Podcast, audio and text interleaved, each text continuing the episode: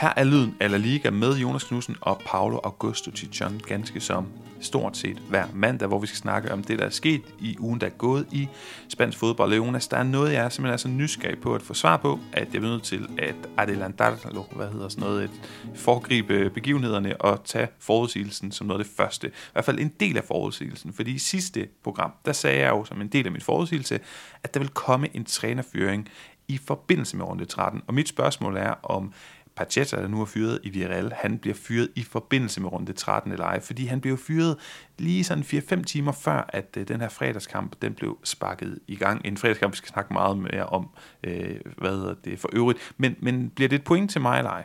Ja, men øh, jeg er faktisk kommet frem til, efter jeg har voteret længe og grundigt med øh, juryen bestående af mig selv, øh, til at du får pointet, øh, og det gør du, fordi øh, du snakker om det her øh, med, at det skulle være efter runden, og det var jo fordi, at det ligesom skulle fremprovokeres af en præstation i den her runde, og der gik vi måske lidt, lidt, hen, lidt hen over det faktum, at øh, Villarreal lige skulle have en tur til, ja, nu kan jeg ikke engang huske, hvor de spillede, jo nok ikke i Israel, men, øh, men spillede mod Maccabi Haifa i midtugen, og, øh, og det her faktum med, at de skulle hen i de døende minutter for at vinde en kamp mod, øh, mod Maccabi Haifa i den nuværende situation, det var nok til at, øh, at blive det sidste søm i øh, Pagetas øh, ligkiste, så øh, du får pointet. Okay, fornemt. Jamen, så, øh, så, er vi, så er vi lagt godt for land, og jeg kommer til at være i fornuftigt humør resten af udsendelsen. Og Jonas, vi ved det jo nu her, hvor vi snakker sammen mandag aften, at øh, Marcelino han øh, skal ind i stedet for Pacheta, men det kunne man også godt fornemme allerede søndag aften, efter at Raul Albiol udtalte sig til spanske medie Movistart efter den her kamp mod Madrid, fordi han siger, Øh, han blev spurgt ind til Marcelino, siger han, jamen Marcelino har da helt sikkert, øh, han har lyst til at komme og øh, hjælpe det her hold og træne det her hold og få os til at forstå hans idéer, øh, jo hurtigere, jo bedre, fordi at vi har haft en periode med en masse øh, tumleri, en masse råderi, Cambios NLC stemmer, altså hvad hedder sådan noget, formationsændringer, og så siger han, el último año ha sido complicado, det sidste år har været kompliceret, og det må vi give den gode Raul Albiol ret i, fordi det er ikke længe siden, under Emery, han høstet mange roser og stor anerkendelse for sit arbejde i Villarreal. Men nu er det over, og efter sådan øh, et par forskellige skift, så er vi tilbage til Marcelino, som vi så skal snakke om. Jeg siger tilbage, fordi han har været i Villarreal før. Han kvalificerede dem til øh, Champions League, han Europa League, han havde fine placeringer, men han har også haft øh, relativt fin succes senest i Atletic Klub. Godt nok tabt han nogle finaler, øh, men stadigvæk en, en dygtig spiller. Stor succes i Valencia tidligere. Øh, han var det største ledige navn, som den spanske presse har kunne kigge på, hver gang der har været ledige jobs eller træner hvad hedder sådan noget, trusler, skulle jeg til at sige, træner, der har været på vippen i de større spanske klubber, har man hele tiden hævet ham herop. Så øh, nu skal vi lige snakke lidt om ham, og jeg har sådan siddet og researchet lidt. Han var jo rigtig god allerede tilbage i Huelva. Han øh, fik en oprykning med dem, Rekordivet øh, Huelva, og så en 8. plads i den efterfølgende sæson, første sæson i La Liga. Han har kvalificeret dem til UEFA, nej, han har kvalificeret, undskyld, Racing Santander til UEFA-koppen for første gang i klubbens historie, og i 8-9 sæsonen, den er, den er ret spøjsende, Jonas der er han i Zaragoza. De er rykket ned, men storsatsende, så giver de ham en kontrakt. Det er den bedste kontrakt i landet, bedst betalte foran. Kan du huske, hvem der var Barcelonas træner for eksempel i 8-9 sæsonen? Ja, det må næsten have været en, øh, en halvskaldet katalaner med fornavnet Pep. Prøv lige at forestille dig, at der på samme tidspunkt har Marcelino hvad hedder det, været træner i Segunda Division og været bedre lønnet. Det er vildt. Nå, øh, et par et par ting om ham, jeg lige har opridset her, men øh, vi skal selvfølgelig høre din reaktion på, at det netop er Marcelino. Jeg gætter på, at du har savnet ham lidt i spansk fodbold. Ja, det har jeg, og især, øh, altså jeg har jo især gode erindringer om hans, øh, hans tid i Valencia, hvor jeg synes, Valencia var et rigtig øh, både godt og effektivt, men også øh, interessant hold at, at følge sådan meget dynamisk øh, øh, tempofyldte kampe, hvor, øh, hvor de altid var gode til både at presse, sætte ekstremt pres på modstanderen, både med og uden, øh, uden bolden, og det er noget af det her, han selvfølgelig skal have installeret i det her Villarreal-hold, som er kommet til at se så øh, gråt ud, på trods af alle de gode øh, egenskaber, der befinder sig i den her trup, hvilket vi også øh, har set i klemt øh, hele, hele vejen jo, altså især øh, Gerard Morena, Alex Baena, Dani Parejo, stadigvæk øh, gammel og god. Øhm, øh, så øh, så det, det skal han kunne gøre noget ved, og det tror jeg også, at det er på tide, at øh, vi har alle de de ligesom indser, at de har brug for netop øh, et stort trænernavn. Altså, vi er er blevet en, en, en, en klub, som, som skal have store trænernavne for at kunne, øh, kunne leve op til de mål, de har. og også fordi de har øh, så dygtige spillere, der, der forventer noget mere end, øh, end ja, de almindelige trænere, som er i det her rotationshjul i midten og bunden af, af, den, af den spanske La Liga. Så meget tiltrængt beslutning fra Villarreal-ledelsen, der ja, forhåbentlig endelig rammer, rammer rigtigt, fordi de har haft for mange fejlskud, øh, og, og derfor forstår jeg også godt, at de går med et, øh, et så sikkert kort, som Marcelino er i mine øjne. Han er et, man må ikke undervurdere, øh, han har måske ikke det største navn her, herhjemme, øh, sådan, øh, øh, i det segment, der mest er Champions League, Premier League og Superliga osv., men øh, i Spanien, stort trænernavn, meget respekteret for de, øh, for de meritter, han har fra, fra andre klubber, og den måde, han har altid øh, sat et godt aftryk øh, på de hold, de steder, han har været. Ja, og du siger det lidt, det var lidt uambitiøst, det Villarreal foretog sig på trænerposten efter under Emery, med først øh, Kike Setien og senere Pacheta. Her er vi ikke i samme liga. Altså Marcelino er et par niveauer over. Han er på en anden hylde. Det er ikke Vicente Moreno, det er ikke øh, Rubi, det er ikke øh, altså de der navne, som man altid hører, som går igen og går igen og går igen. Her er vi oppe på en høj hylde, og vi har store forventninger, og du siger selv, at spillermaterialet er fornuftigt, så vi kan vel godt tænke, eller tillade os at drømme lidt større på BRL's vegne, fordi der kommer soliditet, der kommer 4-4-2 ind, Marcelino er ham, der er berygtet for, en fuldstændig ekstremt øh, høj forventning til, at spillernes fedtprocenter, de er bare sådan helt i den lave ende. Der må ikke sidde i kramsul på kroppen. Meget, meget seriøs indstilling til det hele. Og som sagt, øh, jeg husker meget for den her stramme 4-4-2, men det er ikke kun nødvendigvis et defensivt udtryk. De kommer til at være træls og møde for stort set alle hold. Ja, lige præcis. Og, øh, og, og på den måde, sådan rent metodisk, så, så minder han jo lidt om det, som øh, de øh, der, øh, træneren fra senest, hvor de havde stor succes, altså Unai Emery, som også, øh, om end, altså måske på lidt andre øh, måder, øh, mere sådan noget, noget taktisk øh, og forberedende på modstanderne, øh, meget øh, streng autoritet og, øh, og kræver meget af sine spillere. Det, det samme kan man sige om Marcelino, især på det fysiske, som du, som du nævner. Øh, og netop vil jeg også lige sige, at den, den her 4-4-2, det er ikke, det er ikke sådan en, øh, det er ikke en cholo øh, 4-4-2. Det er en, det er en 4-4-2, hvor der som regel er plads til... Øh, til øh, angribende kanter, og også hvor hans centrale midtbane, det var noget af det, øh, netop når, hvis jeg lige sådan skal pege tilbage det Valencia-hold, han havde, hvor de havde øh, ofte Parejo og Kondogbia liggende derinde, så vidt jeg husker. Og det var netop det her med, at der var altid en af dem, der brød ud af 4-4-2 og, og skabte den her dynamik og de her løb ned mod feltet, og så selvfølgelig med to, øh, to bevægelige angriber ofte. Så der kommer en masse bevægelse fra kanterne og, øh, og den centrale midtbane og angriberne i den her 4-4-2, som så til gengæld også, altså selvfølgelig er han en træner, der kræver, at når man forsvarer, så står man, så står man godt i den der 4-4-2, men øh, med masser af plads til at, at bryde ud og lave øh, gode ting og sager. Ja, og jeg kan godt forestille mig, at fire bagkæden, Juan Foyt, Albiol, så er der selvfølgelig der Aysamandi, Rodrigo Cuenca, hvor gode er de egentlig, og så venstrebakken Pedraza, når han kommer tilbage. Det, det, skal nok komme til at spille sådan relativt godt, og du nævner midtbanespiller, han har stadig Bardero, det tror jeg, at begge parter er rigtig glade for, og altså Etienne Capoue og sådan, det er jo fornuftigt nok, og de skal helt klart allerede nu, jeg siger det her, mandag 13. november, hvor vi reelt har haft en forfærdelig sæson indtil videre, de skal klart være kandidat til den her syvende plads. Sådan har jeg det. Ja, det bør de være, og, og sådan lige for, for at nævne en mere, som jeg tror rigtig kan komme til at plomstre i sådan 4-4-2 her, det er, det er Alex Baena, altså både fordi han er lige nu den, øh, vi er alle jeg har øh, allerhøjst forventninger til, når jeg ser dem spille, bortset fra selvfølgelig øh, Gerard Moreno.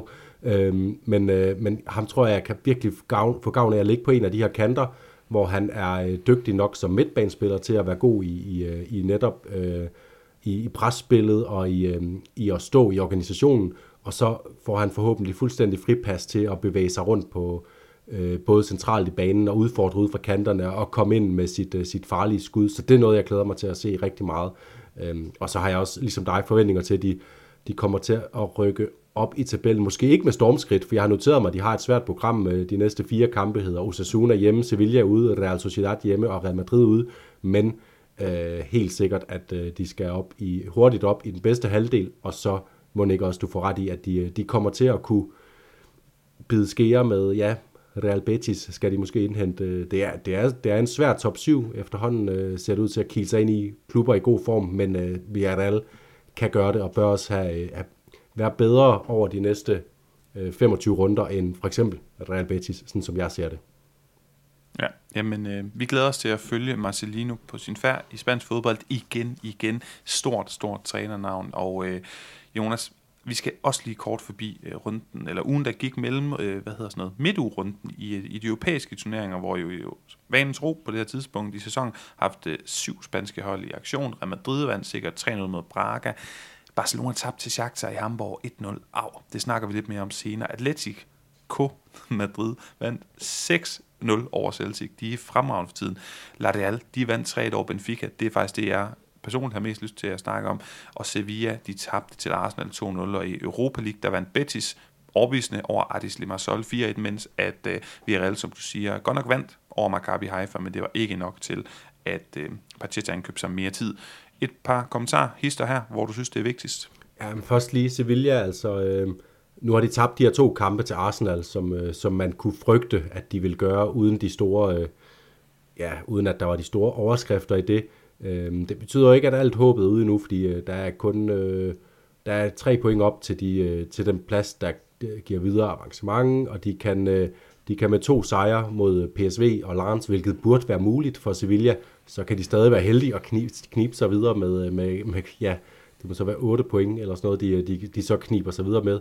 Så alt håbet er ikke slukket, men det ser ud til, at vi skal sætte næsen op efter kun fire, øh, fire hold videre, fordi selv om øh, Barcelona tabte mod Shakhtar, så er det jo ikke isoleret set det resultat, som gør, at det hele falder for FC Barcelona, fordi de har fået sikret sig de her ni point, der gør, at, at de skal nok gå videre fra den her gruppe, men mere det faktum, at de ikke formåede at være øh, dominerende og skabe øh, mange chancer. Altså det var en lige kamp mod et, øh, et Shakhtar-hold, som vel ikke har været øh, dårligere meget, meget, meget længe, øh, også på grund af de omstændigheder, de jo, øh, de jo bevæger sig under øh, lige for tiden i de her år.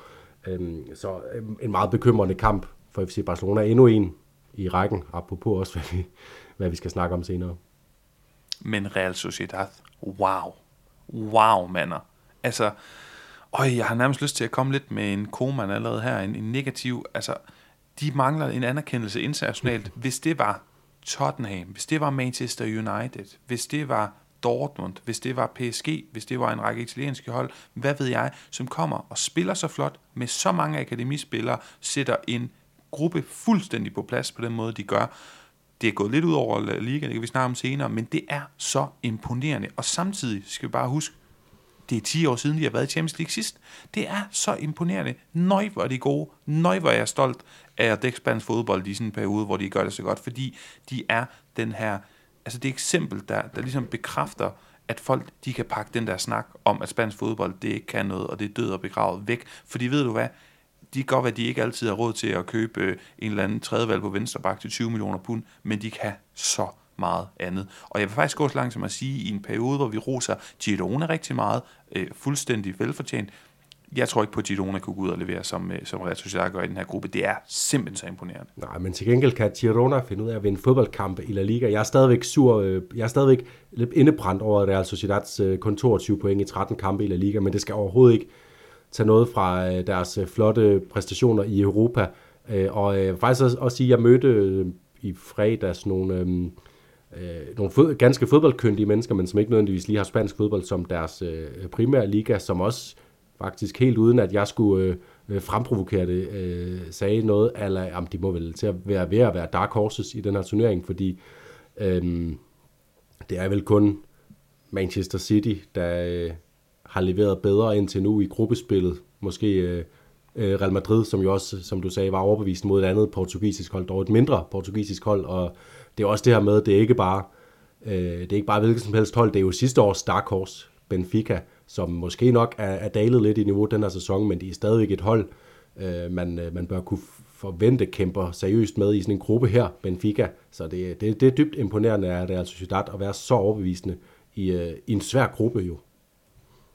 Men Jonas, jeg er glad for, at du ikke skulle oplyse de her mennesker, men vi har snakket om det her før med, i stedet for, at det top 4 er vigtigt, eller hvad ved jeg, altså at målsætningen også handler om, nu har de drømt om at komme i Champions League så længe, og nu giver de en fuld peber. De smadrer Europa lige nu. De er på et baskisk øh, korstog, og, og du kan forestille dig at være født i Donosti, San Sebastian, vokse op, komme op igennem ungdomsrækkerne, måske have haft Imanol Alguacil i flere, på flere ungdomshold, komme op på førsteholdet, gøre det godt, starte, som for eksempel Bardenechea, og begynde at blive en profil, og så kommer du ud i Champions League, så skal den også have peber. Og jeg kan godt lide, selvfølgelig havde det været fedt, hvis de også samtidig var vanvittigt gode i La Liga, og de har jo haft gode præstationer, som mod Barcelona, for eksempel. Det, det, det er jo ikke, fordi det ser helt skidt til, men jeg kan godt acceptere, at de falder lidt af på den La Liga, fordi det er ude i Europa, den skal smadre. Jeg kan sagtens forstå det.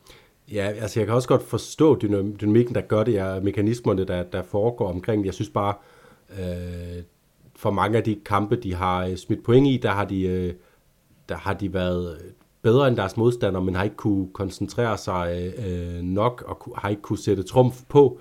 Og det er altså også, det er også en trup, synes jeg nu, som er har så mange dygtige spillere, at, øh, at selv når de, de stiller i de her opstillinger rundt om de europæiske kampe, så kigger jeg og tænker, selvfølgelig skal I, I kunne vinde over... Øh, øh, ja, nu har, jeg, nu har jeg klemt, hvem det er, de lige har, har, har klædet i bananskrald med, men nogle af de hold her, som har formået at udligne øh, Øh, i kampe til allersidst og, øh, og, og stjæle point på den måde, fordi det ville da være dobbelt så sjovt, hvis de lå med, med 30 point nu, som de burde, og, øh, og var fuldstændig med i, øh, i mesterskabskampen, så vi havde et five-horse race med øh, Girona på toppen og Real Sociedad øh, som en del af forfølgerfeltet.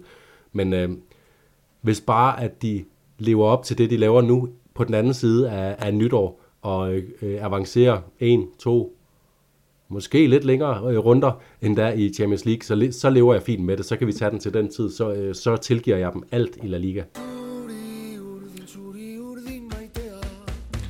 Inden vi går til runde 13 og går lidt længere ned i kampene, så lad os lige prøve at kigge på det her brætspil Pundit, som vi samarbejder med, og hvor vi altså har jeg ved ikke, om vi er oppe på, ja, det er en, meget mere end en stor håndfuld. Vi er jo nok på sådan noget 30, 40, 50 af vores lytter, der har købt det her spil og fornøjet med det. Det kan fås til 399 kroner. Hvis man ikke lytter til lyden af La Liga, men jer der gør, og det gør I jo, fordi I hører det her lige nu, I kan få det til 319 kroner. Jonas, jeg har taget et, kort med til dig. Det er et Valencia-tema. Vi har allerede inde på Marcelino og Dani Parejo, og jeg kan komme efter dig. Og vi kan jo sige, at uh, inden for, øh, hvad hedder det her i landsholdstermin, der sender vi et Valencia-klubportræt ud i æderen med den gode Søren, som, uh, som driver den her podcast, øh, eller undskyld, den her Twitter-profil, Valencia CF.dk, og så altså meget vidne. Det glæder jeg mig til. Men øh, for at imødekomme det lidt, så ved jeg ikke, om du kan huske, at for et par gange siden, så skulle du gætte på Valencias Champions League øh, finale start 11, dengang at de mødte Real Madrid øh, i 2020 og tabte, nej undskyld, i, i 2000. Der står 2020 på, på kortet, det er det, der forvirrer mig lidt. Men jeg ved selvfølgelig godt, at, øh, at det var i 2000. De tabte 3-0 til Real Madrid. Jeg har fundet kortet frem, med startopstilling fra finalen i 2001. Okay. Der var du et år ældre. Ja. Lad os se, om du kan huske flere. Du går bare i gang, og reglerne er jo, som, øh, som de plejer i øh, det her format, at lige så snart du skyder forbi, så stopper din pointhøst. Men 11 mulige point. Ja, okay. Jeg, jeg, jeg må faktisk sige, at jeg er meget nervøs nu, fordi øh, ja, det gik ikke så godt, som jeg havde håbet sidst. Men øh, jeg starter med... Det, det må være øh, Kanye Sardas igen. Et point. Godt. Øh, så er vi også øh, der, hvor Roberto Ayala er med. Korrekt, og det kan jeg fortælle, det var han ikke sidst. Nej, han kommer nemlig lidt senere, end man lige tror der. Øh, så var der nogle bakker, jeg brændte mig på senest. Øh, jeg siger, at Guys Mendieta er med igen. 3-0. Ja. Og Rufete glemte jeg sidst. Rufete. Ham gætter jeg på nu også. No, no. Nej, nej, nej. Det var hurtigt igen. Det var hurtigt igen. skal, du, skal du have et lille liv mere? Uh, Aymar. Korrekt. Uh, så siger jeg Kili Gonzalez. Korrekt. Um, og Pellegrino. Stærkt. Ja. Anglomar igen. Også, også rigtigt. Og bare fik Carboni så den her finale. Det gjorde han nemlig. Det gjorde han, okay. Det var den, jeg var lidt nervøs for, fordi han var åbenbart i karantæne året før i finalen. Øhm, og men så mangler ikke mange. Jeg, jeg er simpelthen så nervøs for at gætte på de angriber i Valencia, fordi der var, der var, det skiftede lidt i de år der. Jeg siger Angulo. Øh, nej, Angulo han spillede i, øh, i 2000. Angulo og Claudio Lopez spillede i 2000. Ingen af dem spiller som uh, fra start i, uh, i 2001. Så var det Mista. Nej, det er Juan Sanchez Juan og Sanchez. John Cardiff. Okay, ja. Så mangler du Ruben Baraja, og det er faktisk det. Så, uh, Også for lige at, at fortælle lytterne, at du godt ved, hvad du snakker med Valencia. Jeg synes, det ville være, være synd, at du allerede skulle slutte efter 3-1. På Rufete, som jeg, øh, ja. som jeg ikke fik nævnt sidst, tror jeg heller. Hvis søn jo, jeg kan aldrig huske, om det er Diego Lopez eller Fran Det er Perez. Fran Jeg Perez. tror, det er Diego. Nej, jeg, jeg tror, det er Jeg tror, Diego. det Godt, mener, jamen, det er Fran øh, Perez, ja. Ja, en af de to. Øh, Jonas, lad os hoppe til resultaterne for runde 13, som jo startede med en vanvittig fodboldkamp øh, fredag aften. Atletic Klub 4, Celta de Vigo 3, og der var jo underholdt nok til en hel runde og en hel snak, men øh, faktum er altså, Celta de har været rigtig gode på mange punkter i den her sæson, men de var under stregen. Atletic Klub, flot, flot femteplads, kæmpe stor berigelse i den her sæson. De spiller rigtig godt. Lørdag Rayo mod Girona, og Girona de vandt 2-1 på udebane. De fortsætter øh, som, hvad hedder det, førerhold alene i spidsen af La Liga. Vi fik også Almeria mod La Real, og 3-1 vandt baskerne på udebane. De havde det godt nok svært, men de øh, lavede tre død, dødboldscoringer, hvor øh, de to sidste kom i de døende minutter af kampen, og det sikrede altså baskerne tre vigtige point i øh, subtoppen. Vi fik også Osasuna Las Palmas 1-1. Las Palmas, de fortsætter altså bare flot. Og Granada Getafe 1-1. Borja Mayoral, han har været fremragende den her sæson. Det skal vi altså også lige have nævnt. Real Madrid Valencia 5-1. Real Madrid de blev den første rival, som formåede at lave tre mål på Barajas Valencia, og de var, der var samba hos brasserne. Søndag der fik vi Barcelona med Alaves 2-1 til Barcelona. De skulle tilbage. Er der krise i Katalonien? Det kan vi snakke lidt mere om senere. Øh, Sevilla Derby 1-1. Betis klart bedst, men det var Sevilla, som øh, kom med et langskudsmål for en af deres langskudshelte. De har jo Gudage, men de har altså også Rakitic. Sidstnævnte, han slog en befrier og sikrede point. Og så altså Atletico Madrid via Real 3-1. Det var Gerard Moreno, der startede håbet om et mirakel for det, som jo på det tidspunkt nærmest var sådan et trænerløst via Real-hold, men uh, Simeone spiller, de spraller af spilleglæde, selvtillid, de kørte den hjem. Og så har vi Mallorca Cadiz, som er udskudt. Det er noget med Vedat Muriki, han skal spille en forsinket landskamp øh, for Kosovo. Det kan vi snakke lidt om, eller vi kan lade være. Men Jonas, inden vi går til det, vi altid plejer om, så lad os lige starte med, med Girona, fordi vi tager dem jo 100% seriøst i forvejen. 34 point efter 13 runder. Det er det samme som det allerbedste Barcelona-hold under Guardiola. Det er det samme som det bedste Real Madrid-hold øh, nogensinde har gjort efter den her, øh, altså efter 13 runder. Det var under Mourinho. Det er det samme som det bedste Atletico har præsteret under Simeone. De er det bedste hold i Spanien i den her sæson. Men når jeg tager dem seriøst, så kunne jeg også godt tænke mig at spørge dig, hvad er deres store svaghed? For jeg tror stadig ikke på, at de kan vinde ligaen. Og det tænker jeg, der må være nogle grund til. De må have nogle svagheder. I, ja, en af deres svagheder også deres, øh, deres styrke faktisk i at spille ud bagfra, øh, som de jo gør meget nådesløst og modigt, og det er jo også det, der gør, at øh, spillere som Chigankov og Savio og øh, Martin og Herrera øh, hele tiden kan blive ved med at, at løbe øh, buse frem mod modstandernes felt, fordi de får så mange lejligheder, hvor de får spillet den godt ud bagfra. Men vi så også, at øh, Rayo var i stand til, øh, og, og det er jo netop øh, Rayo et af de hold, der er gode til, og, og presse højt og stresse modstanderne, og det lykkedes de også med, øh, blandt andet jo ved deres, øh, ved deres scoringsmål. Og det er det, vi har set øh, Girona blev fanget allermest på, det er at øh, opspilsfejl, når de spiller ud ned bagfra. Det var, det var meget Arnau Martinez, der var, øh, der var i et par uheldige situationer i den her kamp, men det er noget, som Girona jo også øh, lever med, fordi det er en, øh, det er en risiko med åbne øjne, de tager at, øh, at, at spille risikobetonet.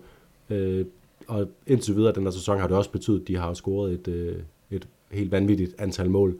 Så, men, men det er deres svaghed, det er det, der skal kunne gøre, at de lige pludselig kommer ind i en stime, hvor det går, hvor det går så galt, at de, øh, at de begynder at tabe point.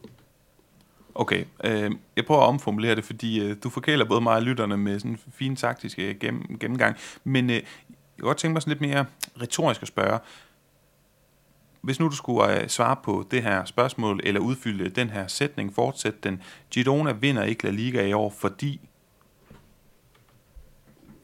For, om det, så bliver det fordi, at de ikke er har den, øh, den samme kvalitet som øh, hverken FC Barcelona, eller Real Madrid, eller Atletico, eller Real Sociedad, eller ja, måske et par stykker mere Real Betis. Eller, øh, jeg ved ikke, hvor langt vi kan gå ned, men vi er også forplændet af deres, øh, af deres fremragende præstationer for tiden. Men det er jo det øh, spørgsmål, man skal stille sig. Kan de her spillere, som, øh, som lige nu forblænder os, som jeg siger, øh, kan de blive ved med at præstere på så ultra højt et niveau? Er Chigankov, nu har han jo præsteret så godt siden januar nærmest, øh, Savio siden sommer, Dovbyk siden han kom ind fra siden, øh, Alex Garcia, siden han fik den her øh, plads, som Romeo forlod. Kan de blive ved og ved og ved med at holde det her niveau, eller er det en gruppe, der bare lige nu rammer øh, et peak så højt, at, øh, at vi aldrig kommer til at se det igen fra deres side? Det er jo også en risiko, men, øh, men det er der, nu det skal være derfor. Jeg, nu modsiger jeg mig selv for tidligere.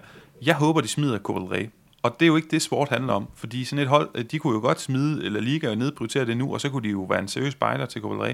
Jeg håber, de smider det, fordi hvis de kan komme i Champions League, og det tror jeg godt, de kan, det, det, det er der, hvor jeg sætter grænsen. Jeg, jeg, tror, jeg tror godt, de kan ende på den her fjerde plads, selvom det bliver svært. Jamen, det vil være imponerende. Men så længe det var ved, så skal vi vel, så skal vi vel tænke, de kan lave en liste, eller hvad? Altså, hvis du sådan skal tage os med ind bag øh, din, altså op i dit hoved, hvad, hvad tænker du, når du, når du ser Girona foran? Sidder du så og tænker, jeg håber, de kan lave en liste, eller er det useriøst at snakke om dem? Eller er vi useriøse, når vi prøver at pille dem fra hinanden? Skal vi tage dem for, hvad de er, det bedste hold i Spanien, og så bare snakke om det på den måde? Jeg blev meget overrasket over, da, da Mark Muniesa sagde til mig, at han troede, de kunne blive mestre, men det er jo øh, der er jo gået tre kampe siden, hvor de netop har lavet sådan nogle mesterskabsagtige sejre, altså sen sejr mod Celta, vender øh, øh fra at være bagud til sejr ude i øh, Pamplona, vender øh, at være bagud til sejr ude i Vallecas svære baner at spille på for alle hold. Øhm, så, så jeg er der nu, hvor at man ikke er til grin, hvis man siger, hmm, kan jeg vide, om de kan lave en Leicester? Øh, fordi det, det det, jeg sidder og, og tænker, når jeg lige øh, øh, fredag eftermiddag sidder og skimmer, nå, hvad sker der i, øh, i Spanien den her weekend? Okay, der spiller Girona. Jeg håber godt nok, de vinder, fordi jo længere, øh, jo længere det kan blive ved med at være, øh, at være et, et tema, at Girona bliver ved med at vinde, jo sjovere, øh, jo, jo sjovere er det, fordi ingen klemmer jo den Leicester-sæson. Slet heller ikke os, der, der primært følger La Liga. Vi, øh, vi blev jo også suget ind i den fortælling dengang om, øh, om en så stor underdog, og Girona er jo nærmest, nærmest en større underdog, fordi der er også dermed, at de har jo nogle budgetter, øh, de der Premier League-hold, så hvis man bare hvis man bare får sammensat det godt en enkelt gang, så har alle Premier League-holdene i princippet penge nok til at lave øh, fodboldhold, der skal kunne vinde mesterskaber. Øh, det kan man ikke sige på helt samme måde om Girona. Så øh, ja, det, det, er, det er det, jeg tænker, når jeg ser Girona lige nu. Men jeg frygter allerede alle de der internetkriger, der kommer efter en, hvis de nogen vinder spansk fodbold. Helt ærligt, de er rykket op øh, øh sæsonen før, hvordan kan de i hovedet, og så videre. Men der må jeg bare sige ja. Men altså, prøv her, hvis du er til italiensk fodbold, Real Sociedad, som så ikke engang, øh, ja, er de nummer 6 eller sådan noget lige nu, nummer 7 nede der omkring, jamen altså, de smadrede øh, finalisterne fra sidste år i Inter, og hvis du ser portugisisk fodbold, de smadrede også Dark Horsene, og så videre, og så videre. Sidste år, der kunne de også vinde over United i gruppen, så Ja, øh, vi må se det, hvis det sker, men øh, vi krydser der fingre for, øh, for Girona. Men det, hele, det hele skal ikke handle om Girona, fordi der er også en rigtig dygtig træner, der render rundt i Atletic Klub, og øh, jeg synes, han skal, han skal have noget ros med på vejen. Han er træner med et stort T af Ernesto Valverde, og han blev lidt øh, un ridicolo, hvad hedder det? Han blev lidt latterligt gjort, der var i Barcelona, det er synd, men her ser vi altså virkelig, det er et træner med et stort T, noget jeg måske også lige skal have tilføjet, og da vi snakkede om Marcelino, træner med stort T, man har den klare fornemmelse, når man, øh, når man kender spansk fodbold, som du og jeg, Jonas, at det her det er folk, der står på træningsbanen og gør deres spillere bedre. Og det, og det gør det gør Ernesto Valverde simpelthen. Og Jan Sanset er blevet så god. Nico Williams, kunne du sætte dig Iñaki? Williams er selvfølgelig er altid været rimelig god, er det stadig Alex Bedinger.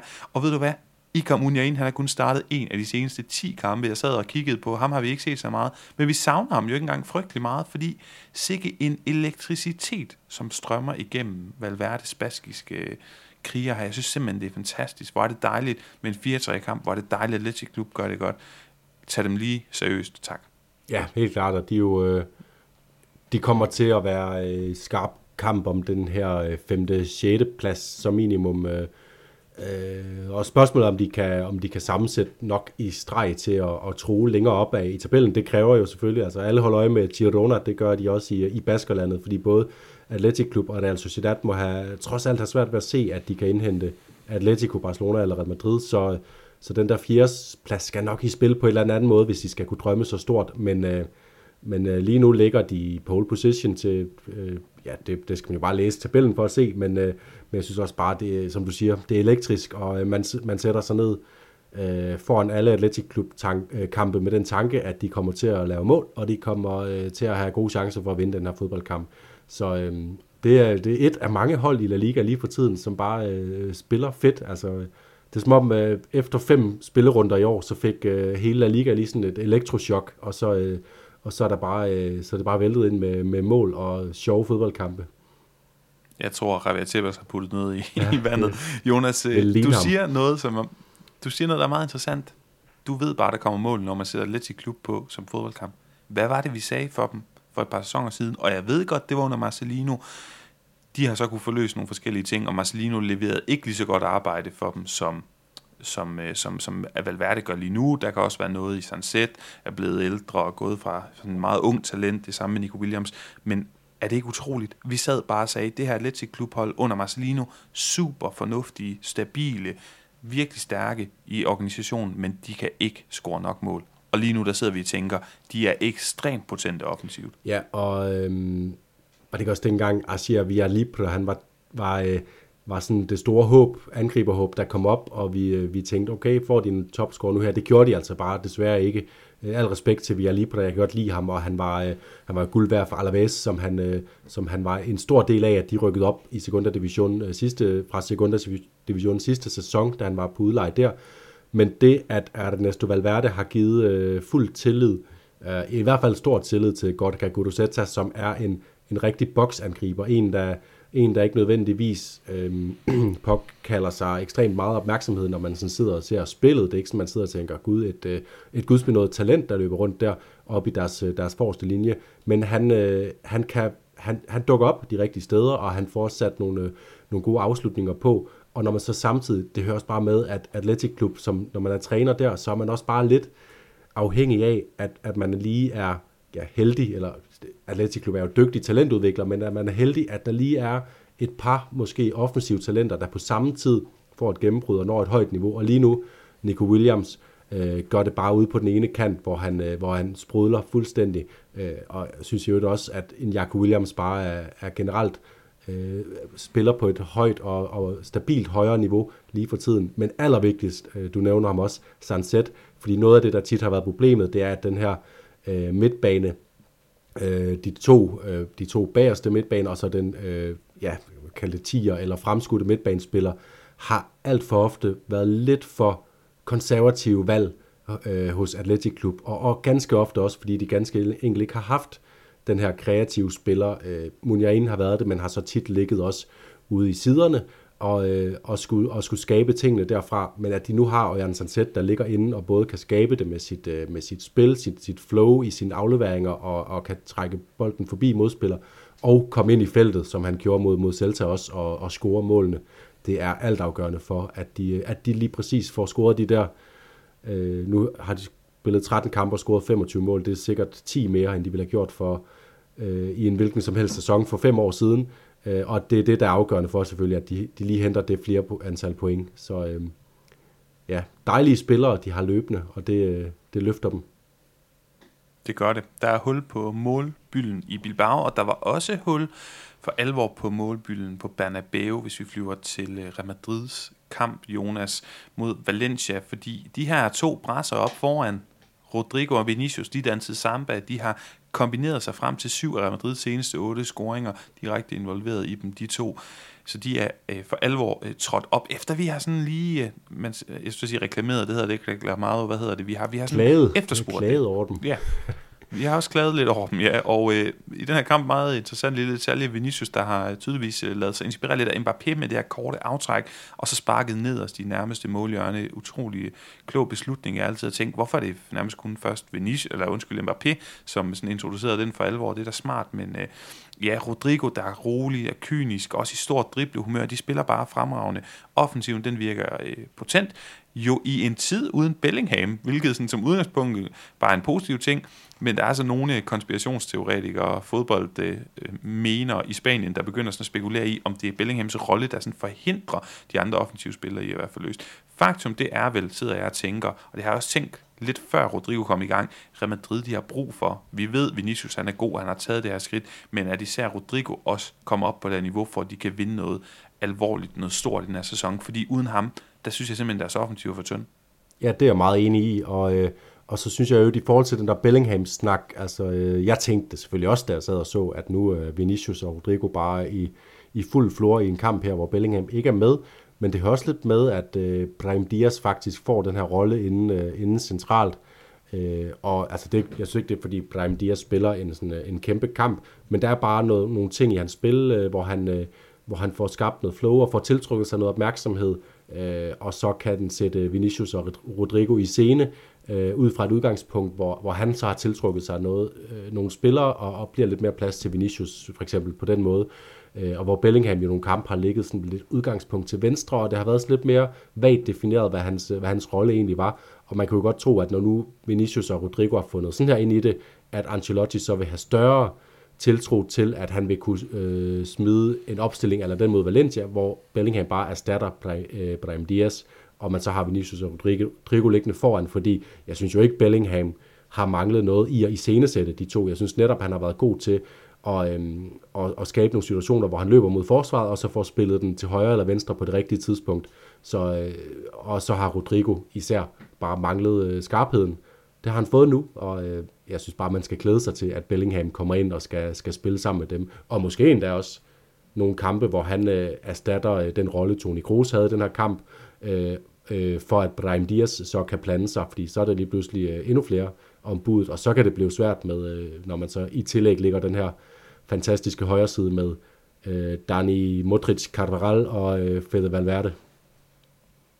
Ja, Jonas, jeg kunne godt tænke mig at gætte lidt på, øh, hvem du har på blokken i den her kamp fra Valencia og Real Madrid, hvem du har lagt mærke til. Lad os starte i Real Madrid, men jeg skal lige have et lille, una pista, et lille hint, at du, er det et konservativt valg, eller et mere fantasifuldt valg på en spiller, der stod ud for dig for Real Madrid i den her kamp?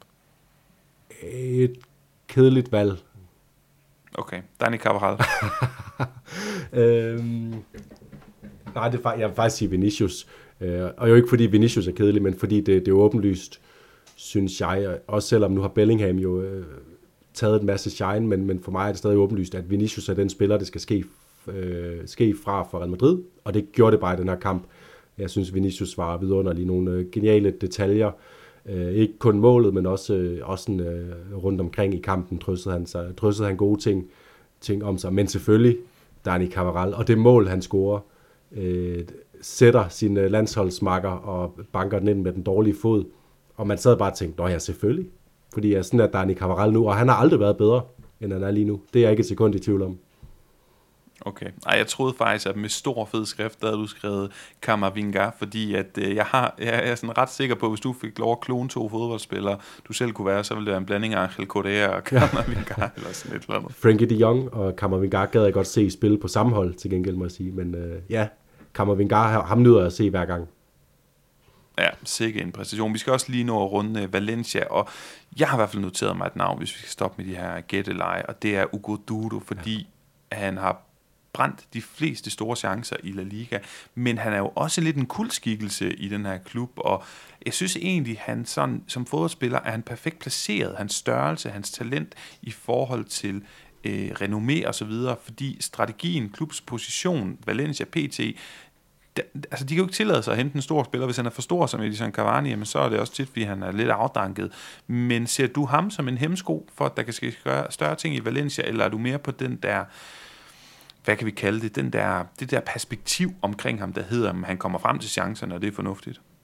Nu bliver det måske lidt hårdt, men i princippet ser jeg jo stort set alle øh, Valencia-spillerne som hemsko, øh, for at Valencia kan komme op på det niveau, som vi forventer af dem. Altså øh, selvfølgelig lige nu er der, er der enormt meget talent, som kan øh, absolut øh, kan blive en del af toppen i, øh, i La Liga, men øh, Ugo Duro er en kultfigur, og han viste også i den her kamp, hvorfor han aldrig bliver øh, mere end det. Øh, altså han, han har jo sin opblomstring, og han laver også nogle geniale ting. For eksempel den her vending, han laver inde i feltet på den allerførste af de ja, fire store chancer, han har i den her kamp. Det er jo fuldstændig genialt angriberarbejde, men, øh, men der er for langt mellem snapsene, og hans, øh, kvaliteten af hans afslutninger i den her kamp viste bare med al tydelighed, at øh, han er i Valencia, fordi Valencia er det sted, de er nu. Øh, og øh, ja, det, det er ikke et symptom på, øh, at Valencia har, har spillere, der kan bringe dem tilbage i toppen. At de har ham som øh, deres øh, primære fikspunkt oppe i angrebet. Desværre, fordi at, jeg, jeg synes jo også, at han er en, en herlig fyr at følge. Ja, det gør jeg også. Og jo også sympatisk den her historie med, at ja, for det første, han bliver den her guldheld, og Togo Nugoduro fra Retafe kommer til Valencia. Der er selvfølgelig også en, et lille narrativ i den her kamp, fordi han har optrådt for Real Madrid's B-hold tidligere kommer ind, øh, alle mulige fornuftige ting omkring ham. Scorer han ikke også i den Copa del Rey-final mod Betis, jeg kommer til? Sådan har jeg i hvert fald lyst til at huske det. Anyways, Så det her med, at han har haft problemer sidste sæson, hvor der var så stort pres på Valencia, og de var så dårlige, og Centenario-året, og snakken omkring, at de vil rykke ned, og så siger han over sommeren, at han har arbejdet intenst med en øh, psykolog, en sportspsykolog, og det har hjulpet ham rigtig meget. Så en fornuftig øh, herre. Ja, og det er jo, det er jo kun prisværdigt, men øh, jeg bliver lige nødt til at, at tildele ham endnu en, øh, en, en hård bemærkning, fordi øh, det, det slog mig i den her kamp, at det, det er tit, vi sidder og snakker om en øh, forsvarsspiller, øh, central forsvarsspiller især, eller en målmand, der har begået en fatal fejl, og, og, øh, og får en stor del af skylden for, at det er gået galt for deres hold i en given kamp. Der må bare sige, at øh, det her var en af sådan de situationer, hvor man kan pege på en angriber, der, der brænder en chance, som fuldstændig ligger hans hold ned. Altså, da han, øh, det, her, det, det her indlæg, jeg snakker om, hvor han øh, til synligheden, jeg ved ikke, om han lukker øjnene eller hvad, men han, han, han øh, får bolden serveret lige foran målet. Det er stort set tomt, fordi Lunin er fanget i den ene side. Han skal bare ramme bolden, så går den i mål, så står der 1-1. Øh, hvad sker der i stedet? så, øh, så scorer Vinicius øh, med brystkassen i det næste angreb. Hvis Ugo Dodo, han havde scoret her, øh, så havde anden halvleg blevet en øh, lige så øh, Øh, lang og øh, spændende og hårdt kæmpet kamp, som første halvleg var, fordi det, der hører med til den her fodboldkamp, det var, første halvleg var fremragende. Valencia kom og ville, øh, ville gerne være med, Øh, desværre for dem, så øh, spillede Real Madrid lige på den her aften øh, helt op til deres, øh, deres øh, jeg ved ikke om de spillede op til deres ypperste, men de spillede øh, rigtig godt Real Madrid, så derfor så blev det øh, også en svær kamp, selvom Valencia dukkede, dukkede godt op, og, øh, og da så det bliver 2-0, og de kommer ud til anden halvleg, måske allerede der lidt modløse og begår nogle fejl, så bliver det lukket, og så får vi ikke den, øh, den drømmefodboldkamp, som der egentlig ellers var lagt op til de første øh, 40 minutter, og ja, det kan vi altså desværre takke vores gode ven Ugo Dodo for. Jeg prøver at danne brug til næste kamp, som, som jeg lidt var i gang med. Øh, vi flyver nemlig vi flyver til Barcelona, som tiden flyver afsted. Noget i den dur, det var noget af det, jeg vil sige. I hvert fald, øh, kunne jeg godt tænke mig at flyve lidt tilbage i tiden, Jonas, fordi du husker det tydeligt nok, ligesom mig. Barcelona vandt 5-0 over Antwerpen, som jeg kalder Ambades, og de vandt 5-0 over Betis, og vi sad og snakkede i og å så meget om Joao Felix, Joao Cancelo, det så bare godt ud det hele. Siden da, 3-2 comeback over Celta, 2-2 mod Mallorca, 1-0 mod Sevilla, lidt uheldige Sergio Ramos selvmål. 1-0 øh, vinder de mod Porto, 2-2 Granada, 1-0 Atletic Klub Mark der skal ind og, og afgøre den, 2-1 mod Shakhtar, 2-1 tab mod Real Madrid, 1-0 vinder de på Anoeta mod Real Sociedad, men de bør tabe. 1-0 taber de mod Shakhtar, og så kommer de bagud 1-0 med Alaves. Vinder det til 2-1, men faktum er, at det er kun sejre på et mål, eller tab eller uafgjort det i de sidste mange kampe, altså uafgjort på Granada Mallorca, de burde have tabt, eller det er alt, som jeg sagde. De har ikke scoret mere end to mål i 10 kampe i streg. Hvad foregår der? De er, øh, de mangler øh, intensitet, de mangler, øh, for mig at sige, det, det virker næsten som om, de mangler en retning. Øh, Xavi snakker om, øh, at de skal finde tilbage til deres øh, identitet, de skal finde tilbage til deres øh, øh, juego de position, deres, deres spil med, med bolden, øh, men, øh, men de famler, de famler efter det, og i den her øh, kamp mod Alaves, og, og for tiden i øvrigt, famler de også efter deres organisation bagtil. Der sker nogle helt håbløse ting omkring øh, Jules Koundé og Inigo Martinez i, øh, især i, i første halvleg, hvor, øh, hvor Samu Morodion, som man også kan sige, altså han er en af de, han har vist sig som en af de absolut dygtigste angriber i La Liga til at komme til chancerne. Øhm, hvis han havde været to år ældre og var blevet sendt tilbage til den her fodboldkamp, så havde han måske også scoret to-tre mål, og så havde, så havde det her kamp været afgjort fuldt fortjent til Deportivo Alaves øh, øh fordel allerede efter 35 minutter. Øhm, så det, det er et FC Barcelona-hold, der er øh, blodfattigt, og, øh, og blandt andet jo, synes jeg, symboliseret ved øh, Robert Lewandowski, som øh, igen er en krog eminence, øh, lige indtil han så i den her kamp øh, dukker op og scorer et rigtig flot hovedstødsmål, og så også afgør det på et, øh, et straffespark, hvor han, øh, hvor han placerer den for godt til, at Sivera kan, kan redde den, men, men der er for, for mange, der spiller gråt, og også Gündogan, der taber bolden, Øh, jeg, jeg kan ikke huske, om det er forbindelse med en af Samus store chancer, eller der, hvor han rent faktisk scorer. Altså, der er bare... Øh, der mangler der mangler noget intensitet og øh, noget, noget lederskab inde på banen. Altså det er som om, øh, de går øh, og venter på, at nogle andre tager, øh, tager initiativ til, til sagerne, og så, øh, og så går det sådan lidt i sig selv øh, i mange situationer. Det, det er meget skuffende at følge for tiden, og, og Xavi må virkelig, han må virkelig begynde at føle sig presset på en eller anden måde, fordi han har ikke løsningerne. Enig, og den, altså det, det kan vi jo også hilse at sige til lytteren, der ikke følger spansk presse. Krisen krasser lidt i overfladen i Barcelona. Der bliver virkelig stillet spørgsmålstegn ved Xavi, der bliver spørgsmålstegn ved mange ting. Og Xavi kommer også med nogle undskyldninger. Øh, jeg synes ikke, det, det, er ikke, det er ikke format til FC Barcelona som sådan en kongeinstitution, de har været. Og med konge mener jeg ikke nogen associationer til Real for øvrigt, men du ved, hvad jeg mener. En, en så stor og etableret af de absolut største klubber i Europa, to, tre, fire største klubber i Europa igennem øh, de sidste mange, mange år, at gå ud og sige, at den kritik, pressen kommer med lige nu, den hæmmer os og sådan noget. Nej, det, det, det skal I simpelthen være for gode til. Jeg kunne godt tænke mig at hurtigt komme forbi Alaves, så kan vi lige vende Barcelona igen til sidst de lister stille og roligt rundt Alaves og præsterer rigtig, rigtig fornuftigt, synes jeg egentlig. Vi roser Girona, vi roser Las Palmas, vi kritiserer Celta, til Almedia men, men det, det, er altså ikke tosset, det Alaves har gang i. Jeg havde også skrevet mine noter, jeg vil have dig til at sætte på op på uh, Samu Omoridion, men det har du gjort. Så det var bare lige en kort indskyld til, øh, til, til Alaves, Jonas, men uh, lad os lige blive ved, eller hoppe tilbage til Barcelona hvad er det egentlig, de har held med? I, i, fordi de vender det jo også, hvis vi skal være ordentligt ved dem. Så, så synes jeg faktisk, der sker nogle ting i den her anden halvleg. Jeg ved ikke, om du registrerer det samme som mig. Øh, jo, men at, der, der sker jo det, som, som også er sket i de andre kampe, at, at trods alt så har de så meget kvalitet øh, på banen, at, øh, at der vil opstå noget, ved, når de bliver ved, og også når de bliver ved med at, at have bolden og, øh, og prøve at og, og, og så, så skal de jo bare takke de højere magter øh, i det her, eller i det her tilfælde Samuel Morten Jørgensen, stadigvæk lidt øh, manglende skarphed øh, foran målet, øh, for at de, de stadig har muligheden overhovedet for, for at komme tilbage, fordi så vil, så vil der jo ofte opstå chancer, og Lewandowski skulle så også kun bruge en halv chance, som jeg var inde på, det, det er virkelig godt hættet ind, det her øh, udlignende mål, og, øh, og det kan man ikke tage for givet, at man har en angriber, der kan, der kan score på sådan nogen, så, øh, så det er jo kvaliteten, i sidste ende, der, der viser sig. Øhm, men, men jo også derfor, at, at man igen går ud af kampen med bekymret øh, løftet øjenbryn på, på Chavis vegne, fordi øh, det er ikke, der er ikke nok kvalitet til, at de kommer til at, at, at kunne forlade sig på det, hvis de skal konkurrere med om La Liga-titlen, eller hvis de skal kunne konkurrere med til det sidste i Champions League, så skal der, så skal der til at være noget mere idé bag det, de laver.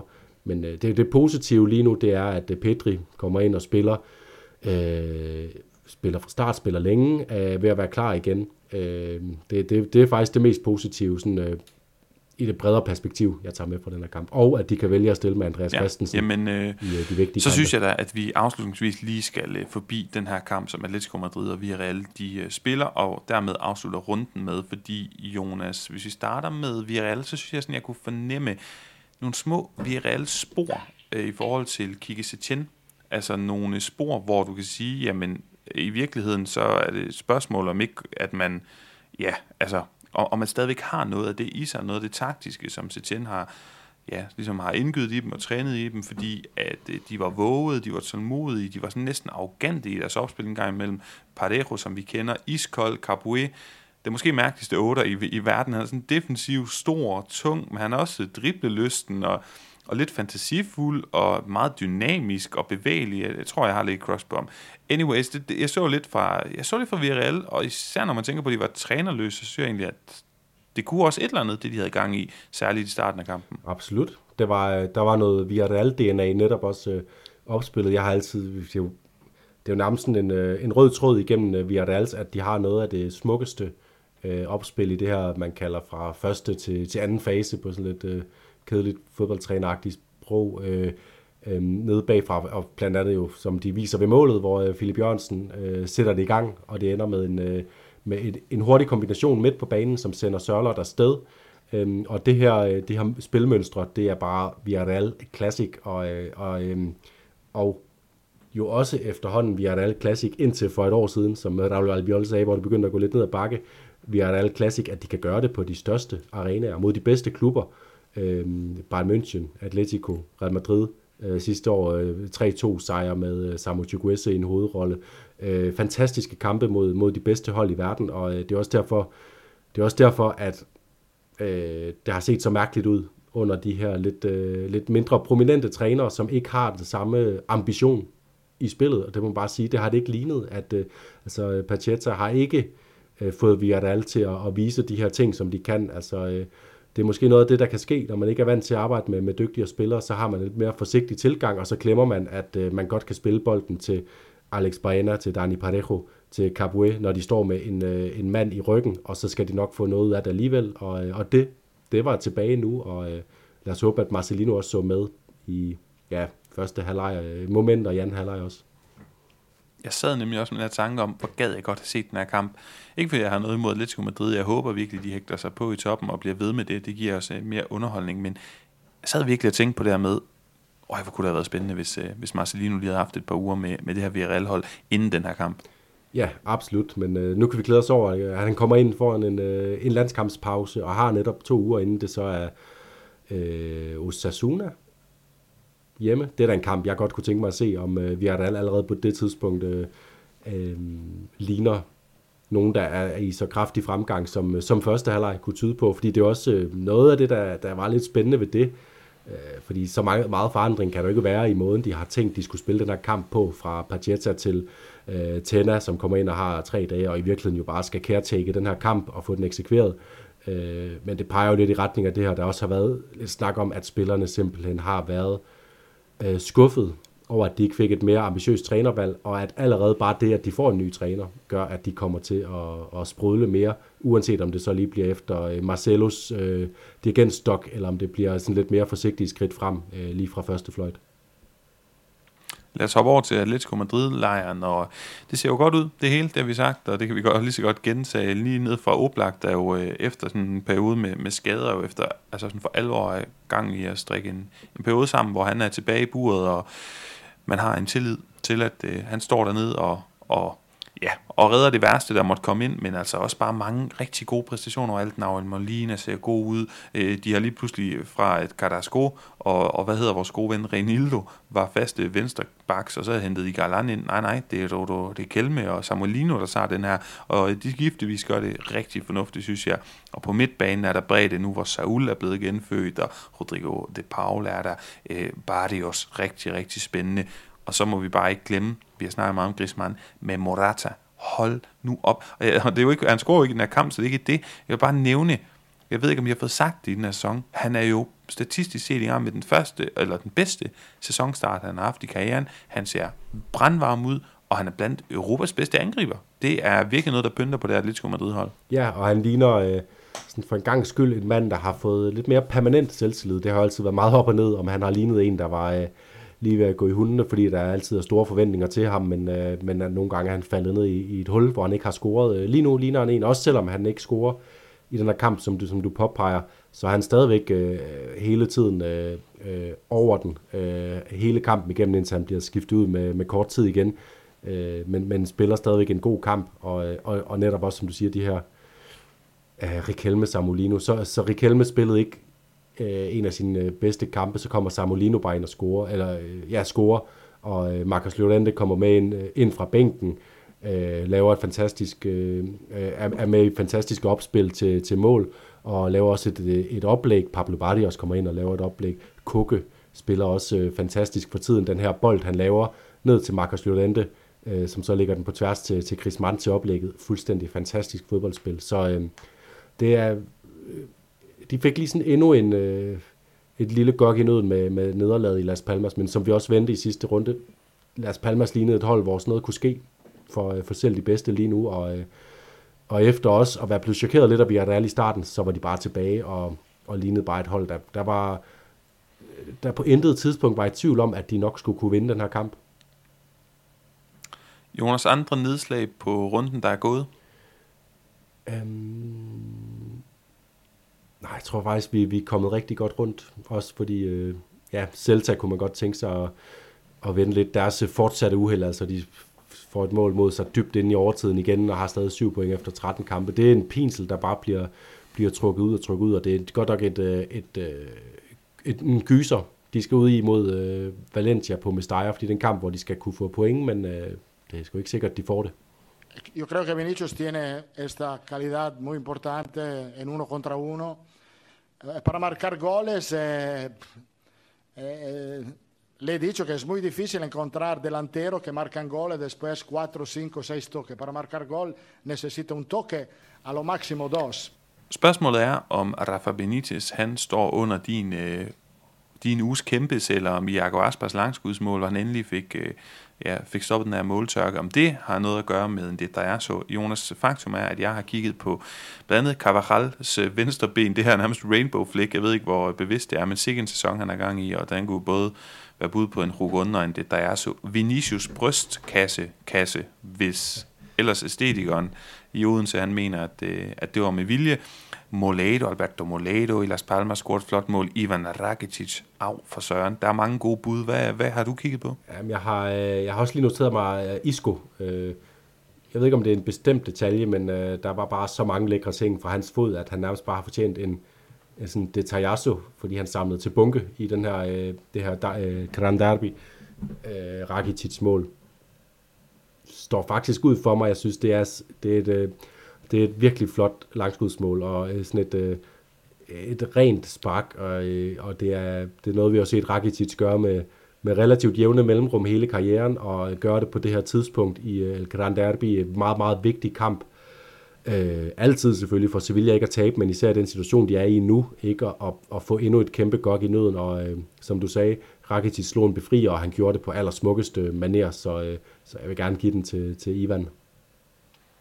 Jeg tror dog, han er i gang med at gøre Diego Alonso, Sevilla-træneren, lidt en bjørnetjeneste, fordi jeg tror, at det er på lån tid, men, men målet i sig selv, helt enig Jonas, og også en fin detalje, så en fin detalje, at han står sammen med netop Isco efter kampen, de har jo været compañeros, holdkammerater i en kort tid i Sevilla, og står rigtig gode venner og snakker, jeg tror det var der Zone, eller Movistar efter kampen. Kvalitet, men ja, lad os kvalitet. Til, nemlig, lad os give den til Ivan Rakitic, og Isco, som siger, når så har marcado un gol el Mamon. Øh, han har scoret på os den, ja, el, en Mamon, det er en, der, en, der ammer hos, sit, hos sin mors bryst. Øh, jeg ved ikke, hvad vi skal kalde det. Den, øh, ja, den taber, et eller andet. Uh, anyways, Ivan Rakitic, han løber med det Dayaso og Hugon. Jeg har faktisk øh, kigget på, det er sjovt, fordi nogle gange så glemmer jeg at slette mine notater fra, fra sidst, og der står bare ret tit Alex Garcia, og det er ret sjældent, jeg, jeg vælger at slette det. Det vil jeg heller ikke gøre efter, efter den her runde. Han er bare et godt bud, den her midtbane kreatør fra, øh, fra Girona. Det meste sæson, der har han stået under min og det gør han også efter den her runde. Men det gør Rodrigo Gos også. Han er den første spiller, der har været direkte involveret i fire mål i den her ligasæson. Jeg synes også, at hans præstation den, øh, står ud. Har du andre bud?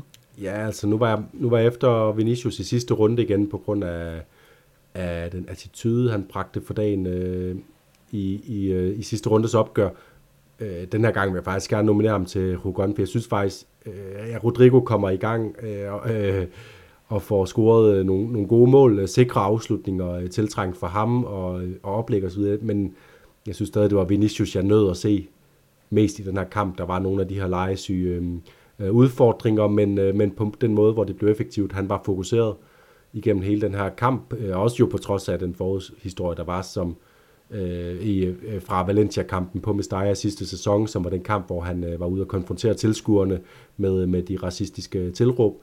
Øh, så øh, Vinicius er et godt bud for mig. Isco er også et godt bud, og så har jeg faktisk også noteret mig Samo og Modrion, fordi den måde, han satte øh, jo blandt andet kun det, som man fik til at ligne en lilleputspiller, øh, fik sat ham til vækst på. Det vidner bare om en, en mand, der bare kommer til at blive spændende at følge, og måske også, når han kommer tilbage til Atletico Madrid, som jo købte ham i sommer for straks at lege ham ud til, til Alaves. Det kan være, at han kommer tilbage allerede næste sommer, men han fik jo trods alt kun scoret et på fire store chancer, så det gemmer jeg lidt. Vinicius eller Isco, dit valg?